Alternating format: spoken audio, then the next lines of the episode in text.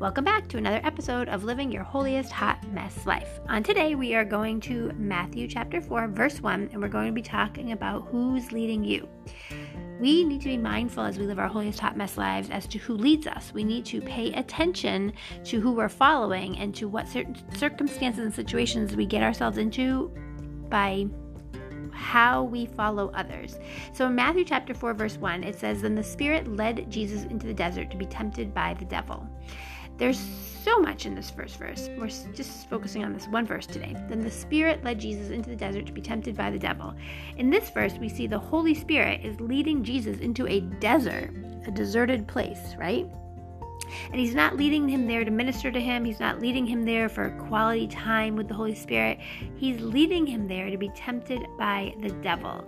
And I thought God was leading us to this no pun intended, I thought God was bringing us to this passage of scripture to help us to recognize that so often when we are facing temptations by Satan we're in trials and tribulations, we blame them on Satan. We say, like, oh, Satan's attacking us or Satan's trying to do X, Y, and Z to us.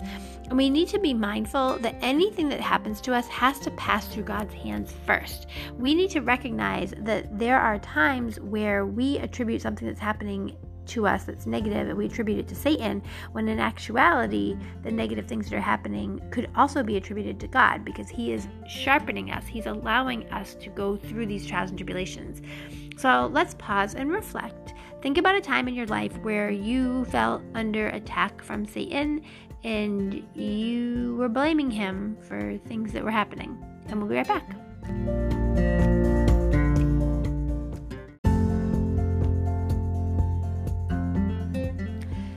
So, when I think about times in my life when bad things are happening, I find myself saying things like, I'm under demonic attack.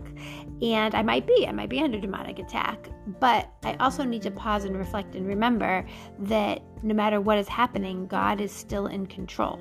And I think about when we live our holiest hot mess lives and things are getting difficult or challenging or miserable or whatever is happening, a lot of times we look at Satan as he's attacking us. And we'll even talk to Satan, right? Like we'll yell at Satan, we'll say, Get out of our lives, stop bugging me, get out of here.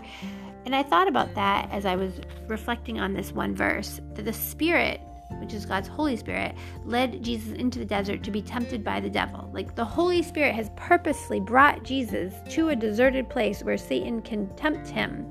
And at first, it didn't really make sense to me, but as I prayed about it, as I thought about it, as I researched it and reflected on it, it became apparent to me that we are constantly being trained by God and sometimes our greatest training does come during times of temptation. And as we'll see as we go throughout these verses this week, because we'll be reading um, all the way down to Matthew 4 11 this week. And when we think about what Jesus went through during his time in the desert, when he was tempted by the devil, we will see that Jesus proved that his singular focus was God. And that's really the point that I want to leave us with on today. That even though it's the Spirit who led Jesus into the desert to be tempted by the devil, and even though the purpose of this trip into the deserted place was to be tempted by the devil, I want us to recognize that when we stay focused on God, when we stay rooted and grounded on Him, when we look to Him and Him alone as our source of everything, then we are able to withstand any attack of the enemy. It doesn't matter if that attack was Holy Spirit ordained or not.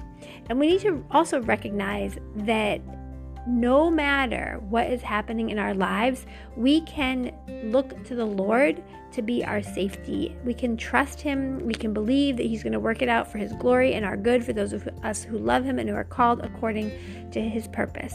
So I pray that as we live our holiest hot mess lives, that we will look to God to root and ground us in Him. That instead of focusing on our problems, we will focus on our problem solver. And I know that we hear that all the time, but it is so true. Instead of yelling at Satan and telling him how much we hate him, what we can do is turn to God and focus on how much we love and trust God.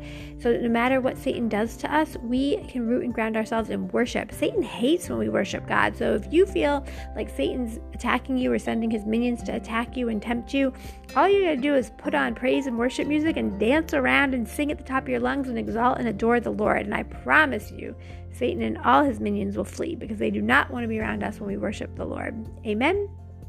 Amen. Let's pray. Hallelujah, Lord God. Hallelujah, Jesus. Thank you, Father God. Lord, we thank you that you are the one who's leading us, Lord. Help us to be led by you, Lord God. Help us to stand on your promises and trust and believe in your holy word. Help us to recognize that when we allow ourselves to be led by your Holy Spirit, Lord God, that we can stand on the promise that there is no condemnation for those of us who are in Christ Jesus and who walk according to the Spirit and not according to the flesh.